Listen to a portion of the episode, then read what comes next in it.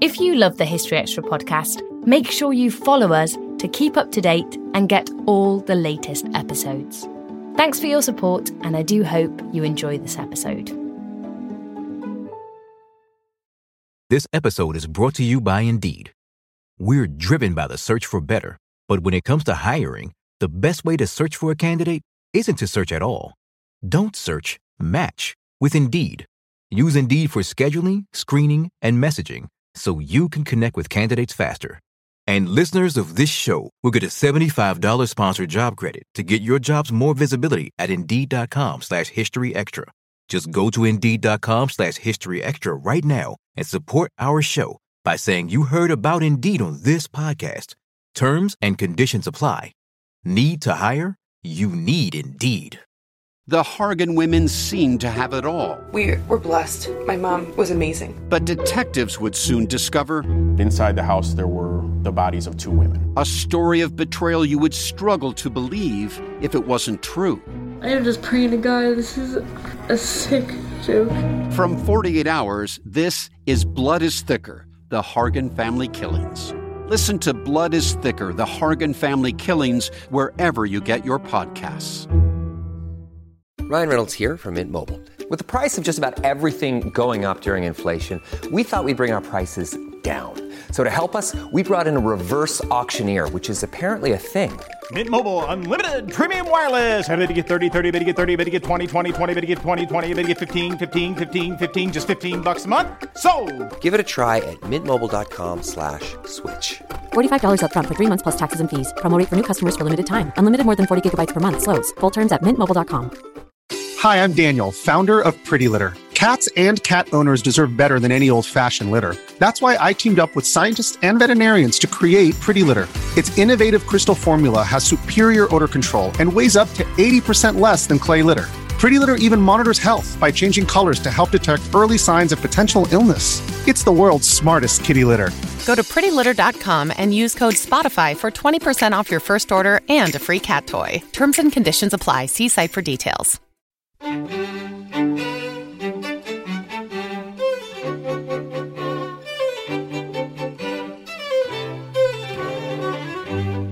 It was the most important railway journey made in the 20th century, unquestionably. And that's why it's exciting.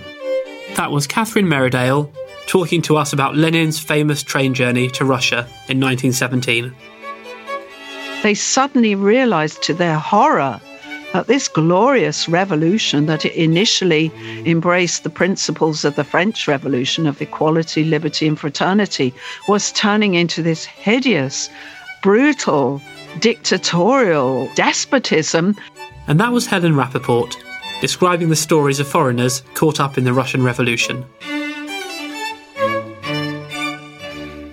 You're listening to the History Extra podcast from BBC History Magazine. We're the UK's best selling history magazine, available in print and several digital formats all over the world. Find out more at historyextra.com forward slash subscribe, or look out for us in your digital newsstand or app store. Hello, and welcome to our first podcast of October 2016. I'm Rob Attar, the editor of BBC History magazine. This week's episode is dedicated to 1917, the year of two revolutions in Russia, whose centenary will be marked in the next few months.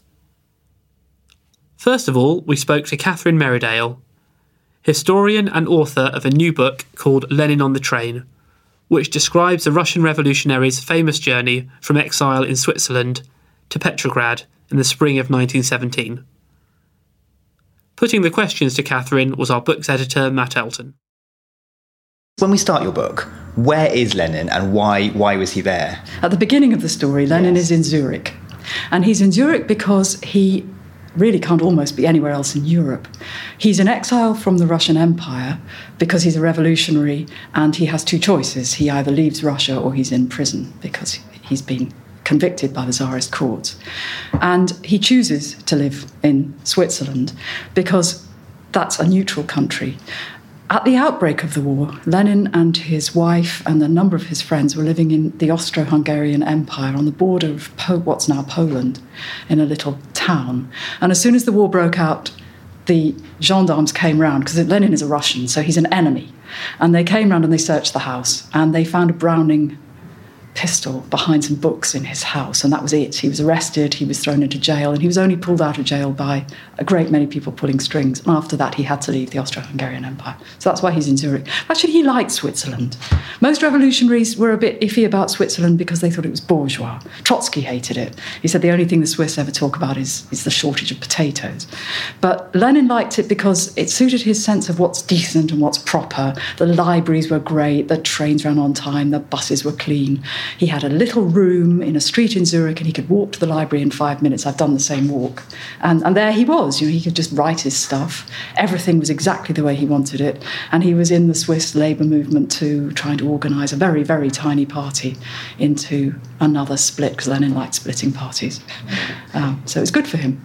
and he liked mountain walking too. Hmm. Did he did he feel out of it though? Did he did he worry that things were going on without him um, after the war broke out? In Russia, yes. Um, he couldn't get Russian news very easily because, of course, Russia and Switzerland were separated by the front line and by the hostile territory of both the Austro Hungarian and the German empires.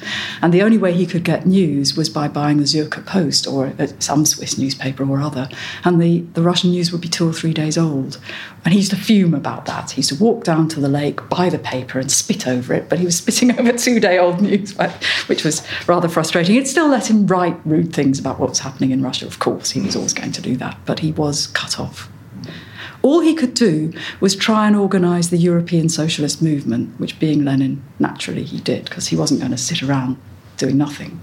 And so, what he was trying to do was to push the European socialist movement further to the left during the war, in the direction of absolute hostility to the First World War, no cooperation with the war, instant peace, rather than we have to fight this war because we have to defend our countries, which was, of course, the position of the German Social Democrats, or a lot of them.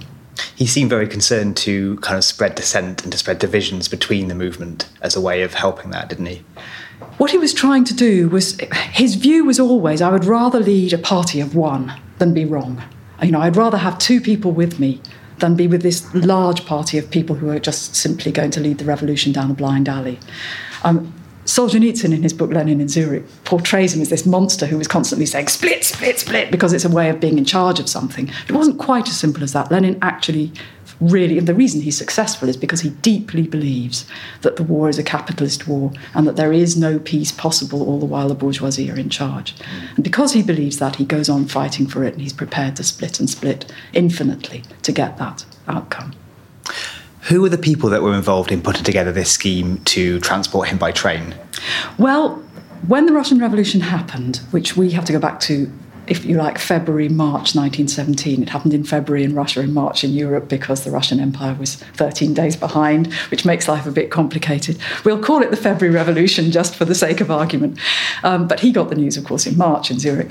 Um, he was desperate to get back to Russia and take control. Desperate. I mean, he was punching the air, he was shouting, he was telling all his friends, You've got to get me a passport. Any passport, we can fake it, we can do anything. He even thought about flying back, which would have been fatal, flying over the German lines and in very primitive aircraft. And how was he going to find one anyway? Um, so he was really keen to do it. But he knew that if he crossed Germany, which was the only way to get out of Switzerland, um, he would compromise himself. So for a long time, because he would be a Russian crossing the territory of Russia's enemy, and that would make him a traitor. So for a long time, he, he, he didn't want to accept that option. He wanted to try anything else. And the only other way he could have done it would have been to go through France and Britain and take a steamer from Newcastle to Scandinavia and then go that way. But he was convinced the British would arrest him, which they probably would have done. They arrested Trotsky in Halifax, Nova Scotia, and held him. So he was right to be nervous. Um, so gradually he came round to the idea that maybe going through Germany was an exceptional was an acceptable option. And the people who persuaded him, there was a man called Radek, who was a very colourful character, very attractive, very interesting. Everybody liked him. Arthur Ransome, who was living in Russia at the time, was very fond of Radek. They were close friends. Women fell all over him. Uh, and he was at the time in Switzerland, and he had this idea that perhaps going back through Germany would, would be possible. And the reason Radek got there to that thought was that before 1917, there had been this incredibly colourful figure called Parvus, this revolutionary called Parvus, who came from Odessa and who, by various means, fair and foul, became a multimillionaire as a result of wartime speculation and was working partly with the German government. And Parvus had a base in Copenhagen and used Russian revolutionaries as researchers there and had got passes for Russians to go through Germany as part of that project. And so through Parvus, Radek had this experience that it is possible to get German cooperation without compromising yourself. Now, Parvus is one of the big characters in the story, really. He's very, very interesting and very charismatic. An enormously fat man with a cigar, always had a blonde on one arm. When he went to uh, Zurich to, to see Lenin, he booked himself into the Lac. Well, when I travelled on the same journey, I went to the Lac to look at it. But I talked in my little hotel, I said, what would happen if I went to the Baur au They said, the Lac? Of course, that's where the whole of FIFA were arrested. You remember that? That's the kind of hotel it is. It's not my sort of hotel at all. But it was Parvus's. And he was in a suite there for weeks, um, you know, trying to charm the Russian revolutionaries with his money. Uh, but he was constantly in touch with the German government about the possibility of fomenting revolution in Russia in order to pull Russia out of the war. Um, so Parvus was to some extent the impresario of this, even though Lenin didn't have any formal public contact with him. Did Lenin have any qualms about getting involved in this scheme? Huge qualms partly because he didn't want to be thought of as a traitor, and partly because he didn't want to be thought publicly to be having any contact with Parvus. Because Parvus was known to be a, a, a character who was very ambiguous. Nobody knew whether he was a revolutionary or a traitor, a spy for Germany, and they all thought that he wasn't a pucker revolutionary for some reason or other, and they had their theories about him. Not least because he was so rich. You mentioned the February Revolution there. Mm. Do you think that's been overlooked in other tellings of this wider uh, story? About the train or about the revolution as a whole? Both, I suppose. Well, it's interesting that people they tend to forget it. It goes out of view so often when, when we think about the Russian Revolution. It's often a footnote to it.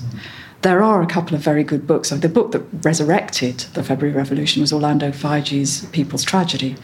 And for a while, people did start thinking about the February Revolution after that, but that was a few years ago and it's disappeared a bit. If you talk in Russia to people, they always think about October, the Great October Socialist Revolution. You can't call February the Great February anything, can you? the Great February Liberal Democratic failed revolution. Yeah. A bit difficult. So when we come to Lenin making this journey, um, what was that physically like? And who were his fellow passengers, is the other question. Well, uh, first of all, there were a lot of people who were very hostile. Among his friends and contacts in Switzerland, a lot of people said, don't do it. It is treason to accept German help. And back in Russia, the new liberal, democratic, bourgeois, whatever you want to call it, provisional government had a foreign minister called Paul Milyukov, who said he would arrest anybody who accepted German help going back to Russia because that was consorting with the enemy. Uh, so there were a number of people in Switzerland who said, You cannot do this. But Lenin had also friends who were prepared to take the risk. Inessa Armand, his lover and friend who was in France at the time but came to Switzerland to travel with him. A Georgian called Mika Tskakaya who, was, who said, You tell me to come, I'll be there tomorrow, I won't even bring, bring a suitcase. And he didn't. When he went on the journey, he came with no luggage at all except probably a knife between his teeth. I always think of Skakaya like that. Um, obviously, his wife, Krupskaya, Zinoviev, Grigory Zinoviev, who was uh, always a, a, close friend of, of Lenin's, um, and would have done anything to stay with Lenin. He was with him in exile throughout the war period. And he had a wife, and he also had a first wife. So his second wife travelled, and so did his first wife, um, Olga Ravich, which created trouble. Radek travelled. And they needed an interpreter because the deal was the Russians were to have no contact with the Germans at all on the crossing through Germany. So they could take a normal train through Switzerland, but once they got to the border with Germany, they could not um, have any contact with the Germans, but they needed German guards. So they took a Swiss revolutionary called Fritz Platten, who was the go between. They go through Switzerland on an ordinary Swiss train, leaving Zurich, they're heckled and hissed. And it's quite difficult for them. They're worried. They don't know what's going to happen. They get to the border between Switzerland and Germany, and they all have to get off the train. And at this point, the saddest thing, I think, it, it must have been so difficult for them because Russians, when they travel, always take their food. They know that this is something you have to do. They're very good at long distance travel, and they still are. And whenever I travel long distances in Russia, I'm always amazed by how good Russians are at this. And they would have had baskets and baskets of food, which Platten had secured for them. When they got to the border, the Swiss announced that there were customs regulations about taking food out of Switzerland and took all the food off them. So that was their first shock. Their second shock was they were searched again, so they were searched twice, and then they get across the German border and they're made to line up, men on one side, women on the other. They're terrified. There are two German guards waiting who are going to travel with them, German military officers. This is, they don't know, are we going to be arrested? Are we going to be shot? What's going to happen? And eventually they're simply counted aboard a single carriage, which is going to be pulled by a succession of German engines through German territory. And it's a single carriage with a number of compartments two first class, three standard class, because Lenin said, we, well, actually, it's not first class, it's two second class and three third class. He said, we don't want luxury. We can't afford it. We're going to pay for our own tickets. So, although the Germans could have, you know, for the money it was costing them to do this, they could have given them anything. They gave them exactly what they asked for a normal carriage. And near the back, there was a chalk line drawn, and that was the international boundary. So, on one side of the Russians and on the other side of the Germans, and they may not cross that boundary. Unfortunately, there are only two lavatories in this carriage one at the back for the two German guards, and one at the front for 34 Russians. And that is the only place the Russians may smoke. And all Russians tended to smoke. So there was always a long queue of people waiting to use the loo for the real purpose while somebody was in there having a fact. So Lenin introduced some of his communist discipline, and people were given tickets. First class ticket, you're using the for its real purpose. Second class ticket, you're smoking. And you have to, to leave it if somebody with a first class ticket comes to the door. it must have been the most uncomfortable journey because there was no real hot water, there was nowhere to sleep. I've done the journey, but I stayed every night in a comfortable place or I slept in a coupe. To do it sitting up and with very little food and not knowing what's going to happen next, and then travelling through wartime Germany, surrounded by hostile faces, thin faces, tired people, no men because they're all at the front. Now, the Russians had been segregated from the war by being in Switzerland. They hadn't seen what the war was doing. And this is the first time they've actually been out of Switzerland and seen there are no men. There's no money. The people are starving. They're pale. They hate us. People came to the window of the carriage with pictures of newspapers with, you know, the Tsar has gone and, and heckled them. It must have been very frightening indeed. But they, they uh, sang. They sang the Marseillaise until they were told to stop because it wasn't a good idea in Germany. um, and when they, they got to Frankfurt, a number of Germans pushed their way onto the train with beer and sausages, which was probably quite welcome, although Radek said the beer wasn't very good. And then they went on to Berlin and, and then onto the coast, and that was their German crossing. Mm. How long did the whole journey take? The whole thing took eight days. Mm. They left in the afternoon of one Monday and they arrived nearly at midnight on a Monday a week later. And what sort of, you've done the journey. Yes. And what was that like?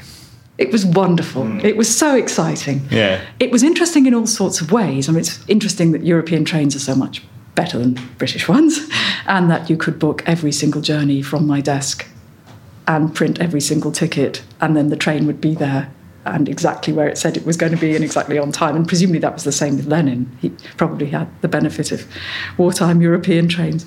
But the, the other thing that was interesting was on the one hand, people said they had no idea about Lenin. I would, I, everywhere I went, I asked. And for instance, in, in Malmo, in Switzerland, Lenin and his party had dinner. They were only in the Savoy Hotel in Malmo for about 45 minutes. But it was a big dinner and it was a big occasion, and there's a brass plaque in the hotel commemorating that.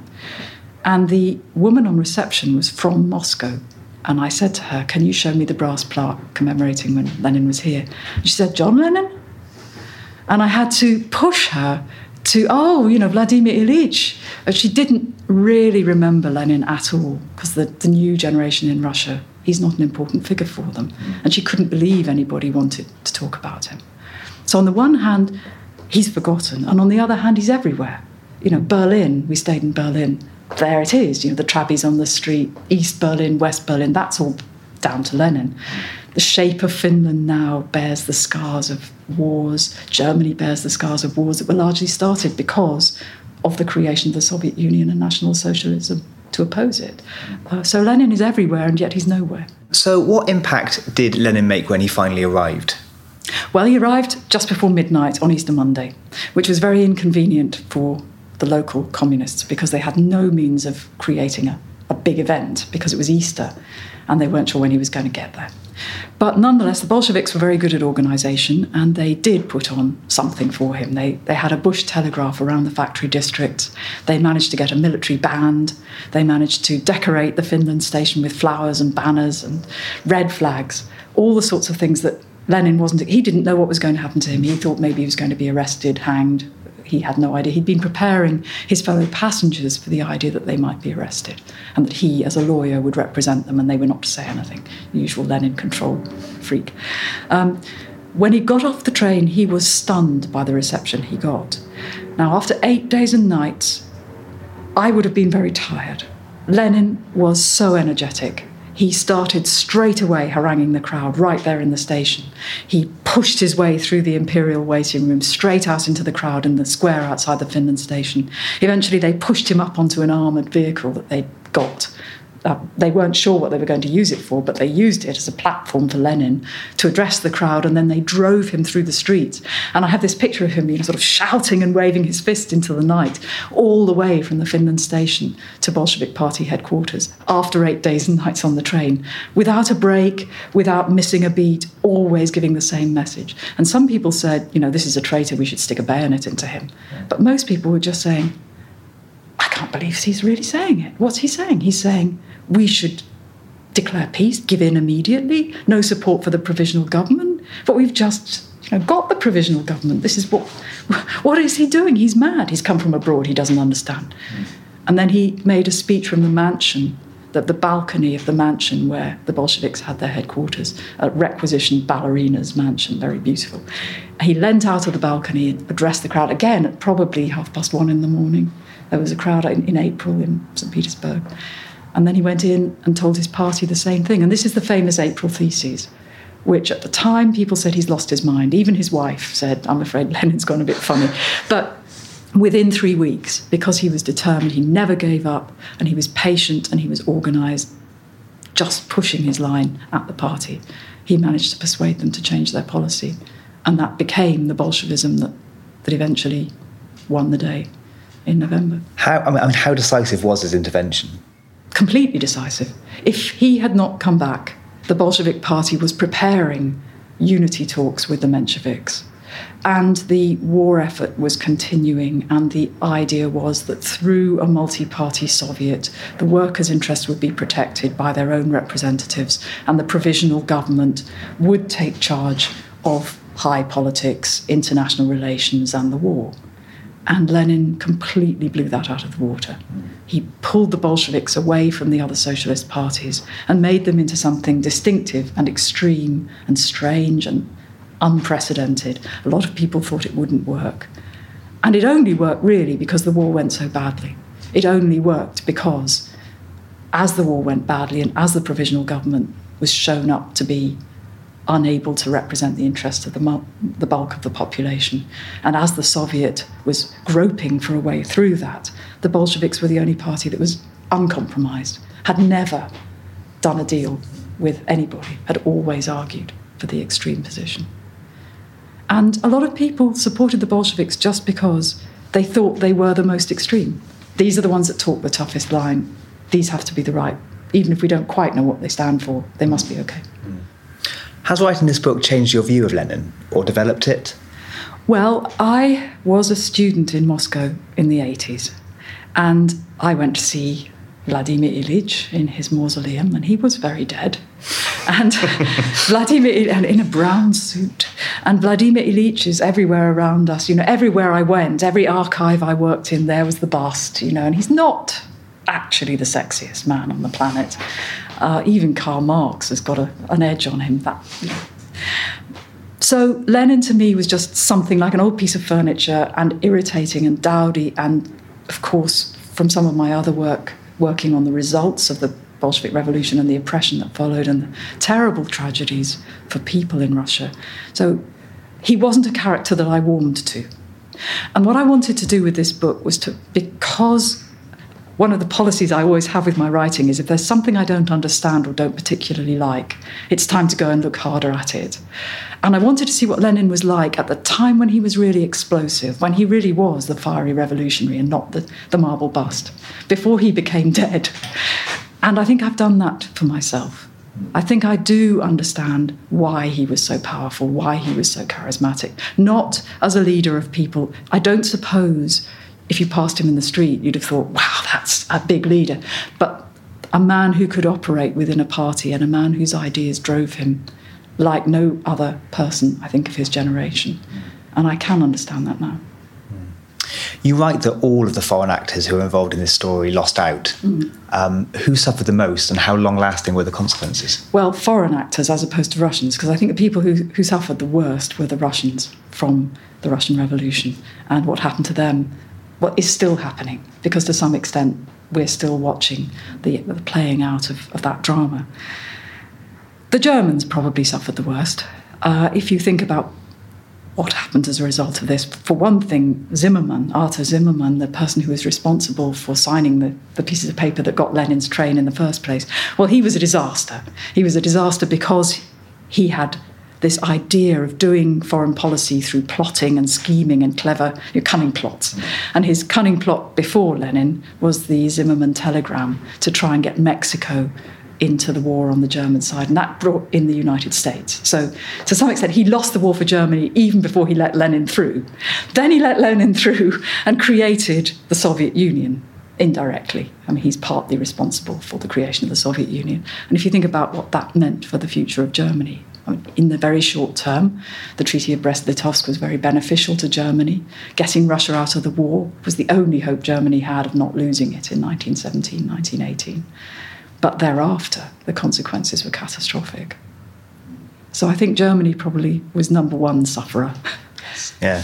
Um, going back to the route, actually, I forgot to ask this. How hard was it for you to actually trace the route that he took? The hardest bit was Sweden, mm. not because there aren't lots of accounts, but because they're all wrong. Um, and what what was helpful um, was talking to somebody in the Swedish Railway Museum who was able to produce, that they must have such a fantastic archive. She was able to produce the timetable for the week Lenin went through Sweden and send it to me. Uh, which was really helpful because everybody else has sent Lenin up a railway line that didn't exist in 1917, wasn't built. And there is even a book which sends him across the Baltic by sea, which he didn't do. So there, there are very few, and the Russians themselves didn't write very accurate accounts because they were more interested in telling the story of Ilyich's journey. So Ilyich was sitting here and we watched him eat a biscuit, and that's something we have to put into our memoirs because everything Ilyich did we have to record. So they weren't necessarily looking at the route. Uh, tracing the route is difficult in Sweden now because the trains no longer go through the most interesting place, which is Haparanda Tornio, which is a border post Haparanda is on the Swedish side, Tornio is on the Finnish side. And in the First World War, this was the hotspot in Europe. It was the most important entrepot for mail, for freight, for war material, and for people travelling between the Western Allies, the Entente powers, and Russia, their ally. There was no other land route between the two. And so we reckon, uh, well, the Germans actually said that the British relied on Haparanda to win the war nobody knows where it is now. Um, but I went there and I worked in the archive with the staff there. They were fantastic. And they brought out all these photographs of Haparanda in the war. And it was buzzing. It was like another city, but it was built of crates. Everywhere you looked, there were crates of freight, war material, food, and then there were people passing through. Every politician, every diplomat had to go through this route. But there's now no rail link through there, so you have to go by bus which made it sort of uncomfortable and a little bit exciting.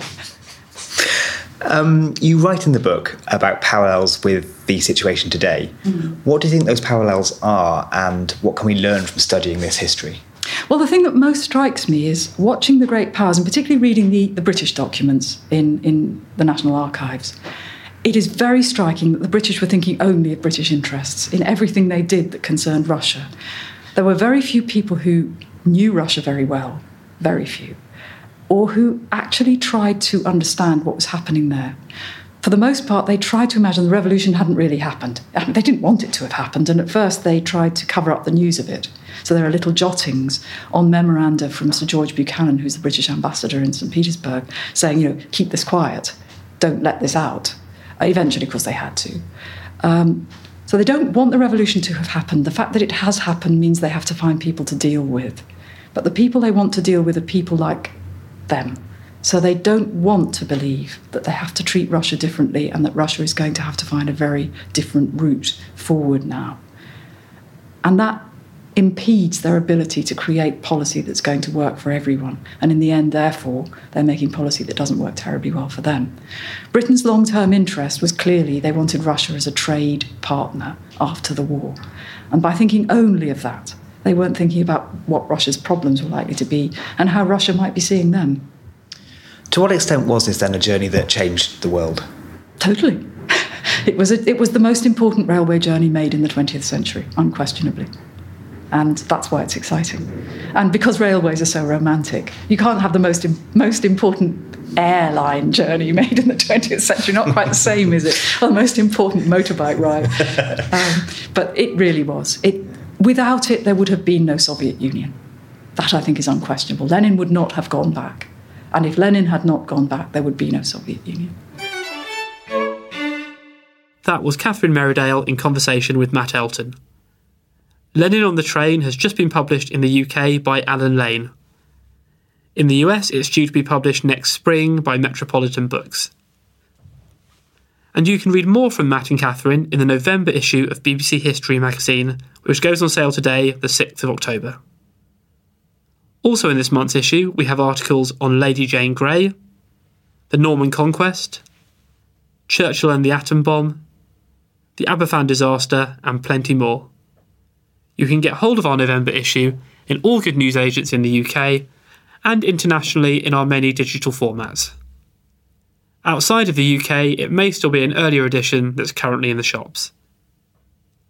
And if you'd like to take out a subscription, we currently have a great deal available for new subscribers in the United States, where you can try three issues of the magazine for a total of just $9.95, including postage. You can find out more and take advantage of this offer by visiting buysubscriptions.com forward slash history US. This episode is brought to you by Indeed. We're driven by the search for better, but when it comes to hiring, the best way to search for a candidate isn't to search at all. Don't search, match with Indeed. Use Indeed for scheduling, screening, and messaging so you can connect with candidates faster. And listeners of this show will get a $75 sponsored job credit to get your jobs more visibility at Indeed.com slash History Extra. Just go to Indeed.com slash History Extra right now and support our show by saying you heard about Indeed on this podcast. Terms and conditions apply. Need to hire? You need Indeed. We don't always realize just how much our negative thoughts and experiences stick with us and weigh us down you may find your brain constantly running through a highlight reel of bad moments. That comment your friend made last week that hurt your feelings, that frustrating thing your mum does, or that silly thing you said in a meeting. Maybe it's time to get it all off your chest, whether it's a tiny annoyance or something much bigger. Talking about it can give you some relief and lead you to a potential solution. That's where therapy comes in. It's a safe space to share whatever's weighing you down and learn to process it so your internal highlight reel can focus on the good stuff. And BetterHelp offers affordable online therapy on a schedule that works for you. Connect with a licensed therapist by text, phone, or video call. Start the process in minutes and switch therapists anytime. Let it out with BetterHelp. Visit betterhelp.com slash historyextra today to get 10% off your first month. That's betterhelp, H-E-L-P dot com slash historyextra. Ryan Reynolds here from Mint Mobile. With the price of just about everything going up during inflation, we thought we'd bring our prices down. So to help us, we brought in a reverse auctioneer, which is apparently a thing. Mint Mobile unlimited premium wireless. Ready to get 30, 30, bit to get 30, bit to get 20, 20, 20, bit to get 20, 20, bit to get 15, 15, 15, 15 just 15 bucks a month. So, Give it a try at mintmobile.com/switch. slash $45 up front for 3 months plus taxes and fees. Promo rate for new customers for limited time. Unlimited more than 40 gigabytes per month slows. Full terms at mintmobile.com. For our second interview this month, we're sticking with our Russian revolutionary theme. Historian and author Helen Rappaport has written a book entitled Caught in the Revolution, which tells the story of a number of foreign residents and visitors to the Russian city of Petrograd during this period of dramatic upheaval. I spoke to Helen a little while back to find out more. Okay, so Helen, could you give us a bit of an idea about the kind of foreign nationals who would be living in Petrograd in 1917?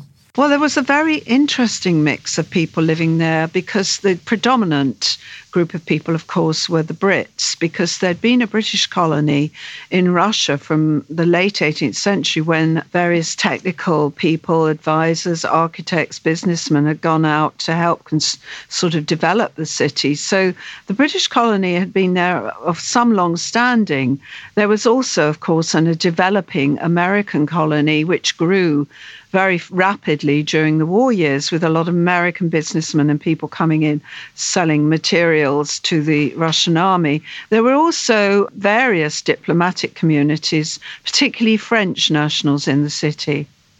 And there are some really interesting figures in Petrograd in the time that you, your book's written, um, who are famous perhaps for other things in Britain. People like Arthur Ransome and Emmeline Pankhurst. Is that right? Well, of course, Arthur Ransome was yet to become the famous novelist of Swallows and Amazons. That, of course, came later at the time. He was just um, a hard-working, jobbing journalist. And Emmeline Pankhurst's visit, or when she swanned in rather grandly in the summer, was very uh, much more high profile. Clearly, Russia had been at war for three years, just, just like Britain had. How much had that impacted on these nationals? Were they suffering the same privations that the people outside in the city would be? Well, it's very interesting because you see throughout the previous winter of 1916 and into 1917 how more and more of the foreign nationals living in the city were struggling, perhaps not as much as the impoverished Russians on the streets. Obviously, you can't quite equate them with them, but they were all equally struggling to get hold of good quality or any quality of food to eat, particularly bread. And throughout the year of the revolution, the one shared obsession from the highest to the lowest was getting enough food, particularly bread. So they did share in a certain degree of privations, yes. How much of a shock to these people was the first revolution that happened in February on the Russian calendar and March in Britain? Well, as such, the actual act of revolution was not particularly a shock because many of the foreign nationals throughout the preceding winter had predicted over and over again in letters, in journals, in discussions in the cafes and clubs and embassies that something was going to happen, that Russia was descending into chaos, that revolution was going to come. It was simply a matter of when. The unpredictable element was how it came about. I think they were expecting a much more organized political kind of revolutionary led revolution. But in fact, when revolution came, it was very much a visceral grassroots event, led in fact by women protesting at the bread shortages, which in itself is, of course, very similar to France in 1789. What impact did the first revolution have on the day to day lives of these people? Well, it was incredibly catastrophically unsettling. And for the, the whole period from February through to the second revolution in October, the thing people found increasingly hard to deal with was the sense of a lack of a decisive government, of anyone really taking control. And people were fearful because there was this constant disruption, a constant uh, sense of oppression, and a, a lack of security in the city. People were anxious for an end to the violence that ensued, an end to the looting and the rioting. And it was a very fearful time right through until October. And then, of course, a different kind of fear ensued when people began to realize exactly what the Bolshevik takeover was going to bring in its wake. And you spoke about the violence that took place um, in the February Revolution and afterwards. Were these foreign nationals actually personally impacted by this? Oh, God, yes. You see, you've got most of these people trying to carry on with their lives. They've got to go shopping, they've got to go to their offices. The diplomats have got to get to the Russian Foreign Ministry and elsewhere. These people constantly, in their letters and journals, describe events as they happen on the streets because they get caught up in it. That's why I gave the book that title because they would be going on their way somewhere and suddenly they would see firing and crowds scattering and people diving into the snow. So these people were very much there on the streets and seeing what was happening at first hand. I suppose if something like this happened nowadays, you'd imagine the British nationals would all, or most of them would leave. Did the same happen then? Did most of these foreign nationals seek to get out of Russia? Well, not immediately. In fact, from the previous winter, people, some people had been going home. And once February came, of course, the British embassy, like any other embassy, were anxious about the safety of their foreign nationals. But of course, it was very difficult for people to leave once the revolution broke. There was so much dislocation, uh, difficulty getting people on ships or trains out of the city. But many people decided to hang on in there. I mean, there were a lot of people, for example, in the British colony who had vested interests in Petrograd. They'd set up businesses there, they'd made homes there. And when it came to the crunch and they really did have to leave, these people lost everything. They had to leave in virtually all they stood up in. How aware were these people living in Petrograd of what was going on in the rest of Russia? It, it, was difficult because you've got to remember Russia is a very vast place.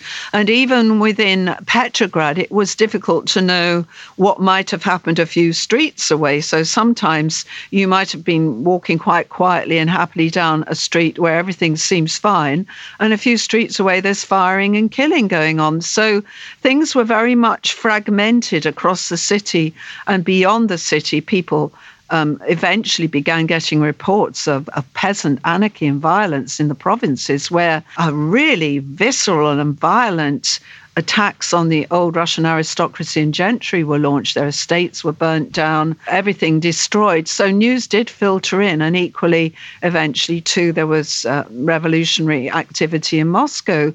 So it was quite difficult to get news because the whole of the news system, the telegraph and, and the, the mail, especially, everything was disrupted by the revolutionary events. After the February Revolution, a few months later, we have the Bolshevik Revolution in October. At what point did these foreign nationals begin to be aware of the Bolshevik presence, and did any of them predict the second revolution? Well, in fact, they'd all been predicting the Bolsheviks were going to take over in Ju- July because there was almost a, an announcement two weeks before there was going to be a big march and demonstration, and the Bolsheviks were going to take over in fact, it, it, it, all came to nothing. So it was a case of everyone sitting there wondering when the inevitable would happen. But uh, the way I see it, when you look at October, you can barely call it a revolution. It wasn't, it was a takeover. The Bolsheviks finally, because the provisional government was so weak and because there was so much chaos and disarray, the Bolsheviks just walked in and took over. It wasn't this great big anarchic thing that you see in Eisenstein's film October. I mean, that's all a myth. Did any of the people you write about, did they encounter any of the soon to be famous Bolshevik leaders, people like Lenin, Trotsky, maybe even someone like Stalin? Well, Stalin was totally out the frame. He was very much the backroom boy who kept an extremely low private profile. And also, when the revolution broke, he was still in exile in Siberia and had had to make his way back. The really visible presence in terms of the Bolshevik leadership was Trotsky. Lenin crept back in, and then when trouble broke out in June, July, he crept back out again because he was always one to watch his own back and get out to safety. Lenin never was there leading from the barricades. Trotsky was the poster boy, the fiery orator up there on the, you know, the soapbox haranguing people. So he was very much the visible presence in terms of the leadership. And of course, Lenin had actually been in exile in Switzerland and didn't even come back to Russia until the beginning of April 1917, where people did turn out to greet him at that famous arrival at the Finland station. But many Russian people, even in Petrograd, didn't really know who Lenin was. They'd heard the name, they might have read his pamphlets, but you know, he was a bit of a, an elusive figure to say the least. Do you mentioned that some of these foreign nationals had vested interests in Russia. Did any of them try to intervene or seek to prevent or alter the revolutions? No, it was it was too terrifying. Their priority was to protect their own. I mean, some of them had some fairly hair-raising encounters with um, revolutionaries and demonstrators, and that in itself, you know, they had their cars hijacked from them. They had the people, the factory owners, had their factories attacked. They had to deal with this terrifying arrival of, of very belligerent Red Guards taking over their businesses. No, I don't think any of them in any way tried to resist. It was too frightening. And were foreigners particular targets during this revolutionary period? Well, it's interesting. Anyone who was perceived to be bourgeois, i.e., going around in a, a posh hat or gloves or a stiff white wing collar uh, was perceived to be an enemy of the people, but that was basically Russians. Once foreigners announced themselves as being foreigners, they were usually left alone.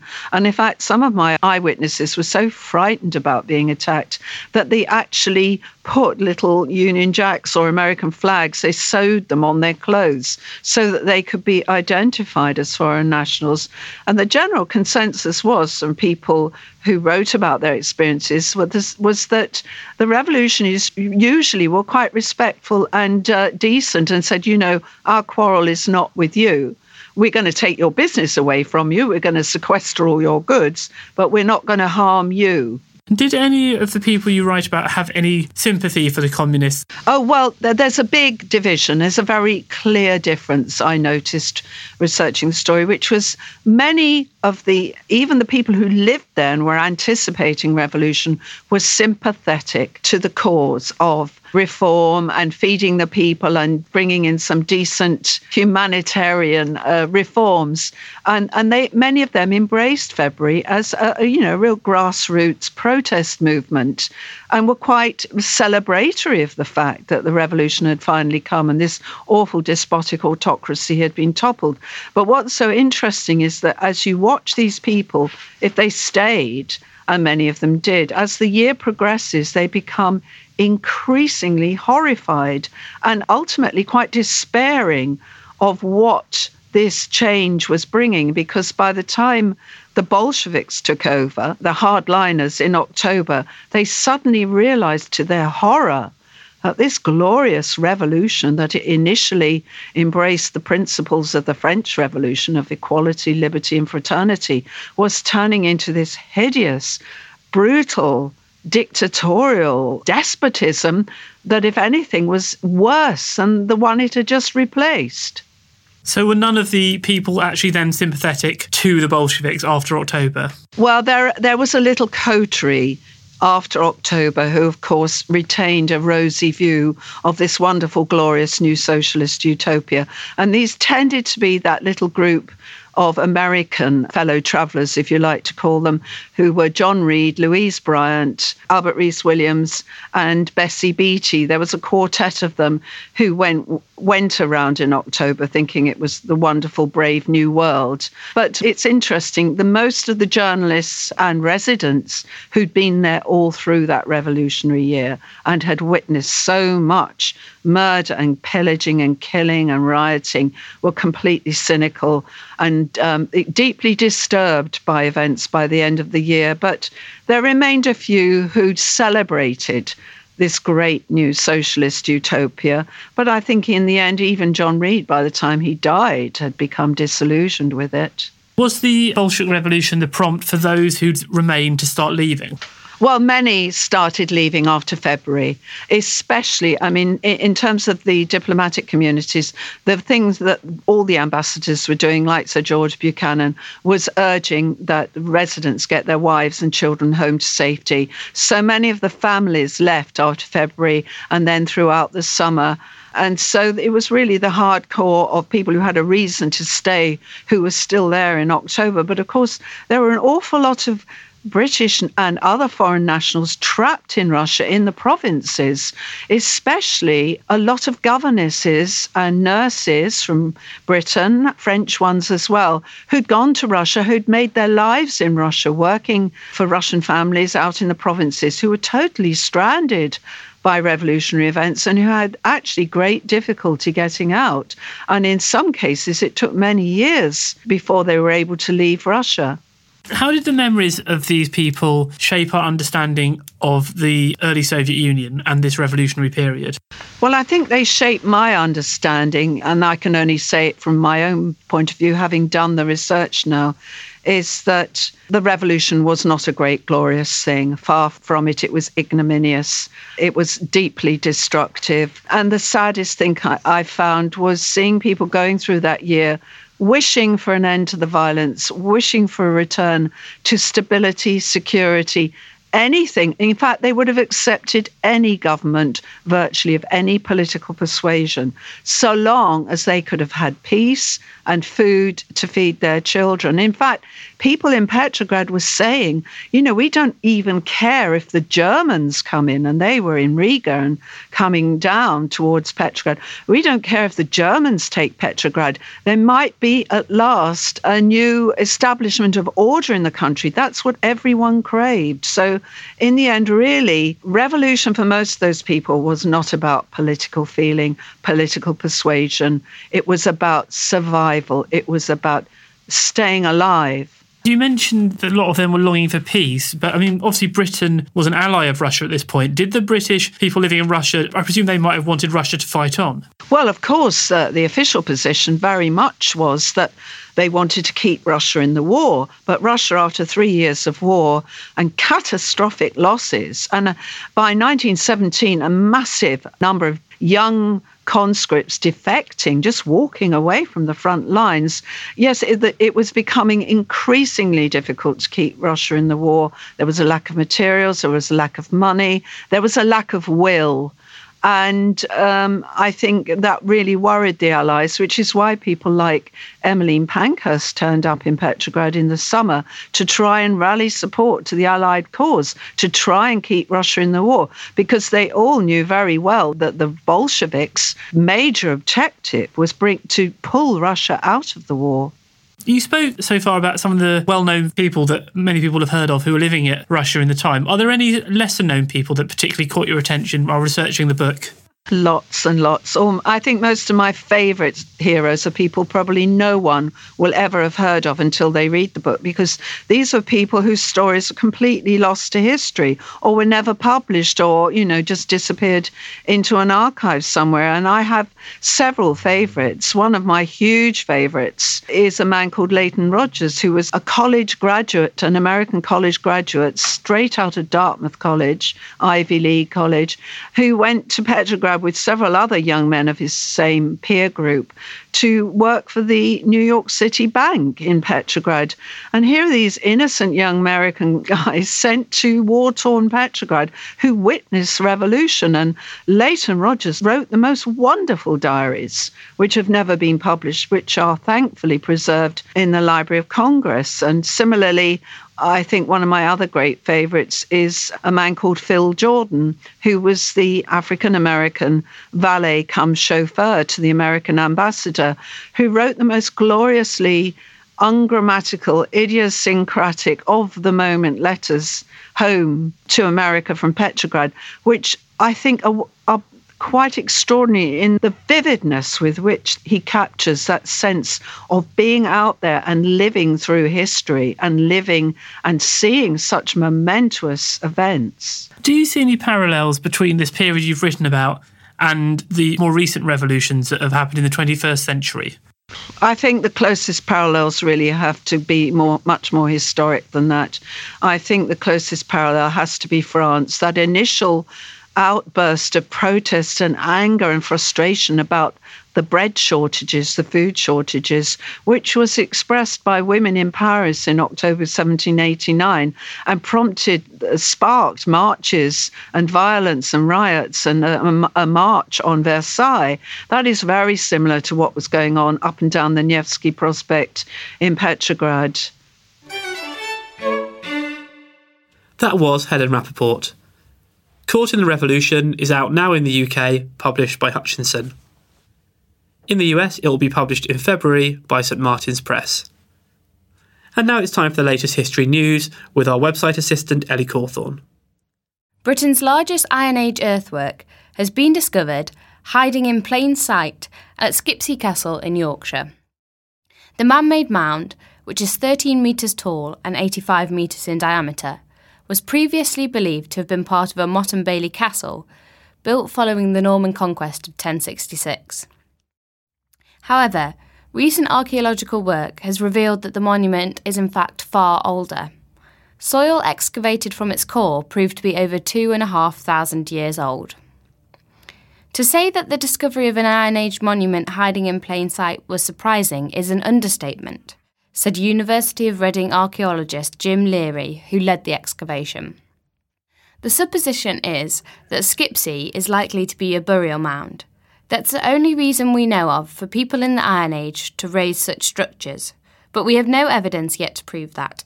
There is much more work to be done at Skipsea. Over the next year, Leary's team plan to carry out further investigative excavations at 10 more castle mounds across Britain. In other news, a painting previously valued at just £20 has now been reassessed as an original by the Italian Renaissance artist Raphael, worth more than £20 million. Art historian Dr. Bendor Grosvenor rediscovered the painting in the collection of Haddo House in Aberdeenshire, run by the National Trust for Scotland. Depicting a Madonna, the painting, called The Virgin, is thought to date from between 1505 and 1510. Covered over with layers of varnish and dirt, it was previously attributed to a minor Italian artist, and in 1899 was valued at just £20 around £2,000 today. Grosvenor uncovered it while visiting Haddo House for a new BBC Four series, Britain's Lost Masterpieces. He told The Guardian, I thought, crikey, that looks like a Raphael. Being in Anorak, I go round houses like this with binoculars and torches. If I hadn't done that, I'd probably have walked right past it. If the painting is indeed confirmed to be a Raphael, it would be the only work by the artist in Scotland's public collection. Its value on the art market would be around £20 million. Now, just before we go, here's a reminder that tickets are currently on sale for our History Weekend events taking place in Winchester from the 7th to the 9th of October and York from the 18th to 20th of November. Speakers include some of the biggest names in British popular history, such as Michael Wood, Dan and Peter Snow, Suzannah Lipscomb, Antony Beevor, and many more. Our Winchester event is almost upon us, so do check out the website historyweekend.com for more details and tickets. Well, that's about it for this week, but please do tune in next time for more from the world of history. Thanks for listening to this History Extra podcast, which was produced by Jack Fletcher. Do let us know what you think about this episode by emailing podcast at historyextra.com, and we might read out your messages in future editions. Alternatively, why not keep in touch via Twitter or Facebook, where you'll find us at History Extra. And for more great history content, don't forget to visit our website, historyextra.com. It's packed with articles, quizzes, image galleries, and much more. Plus, it's where you can download hundreds of previous episodes of this podcast.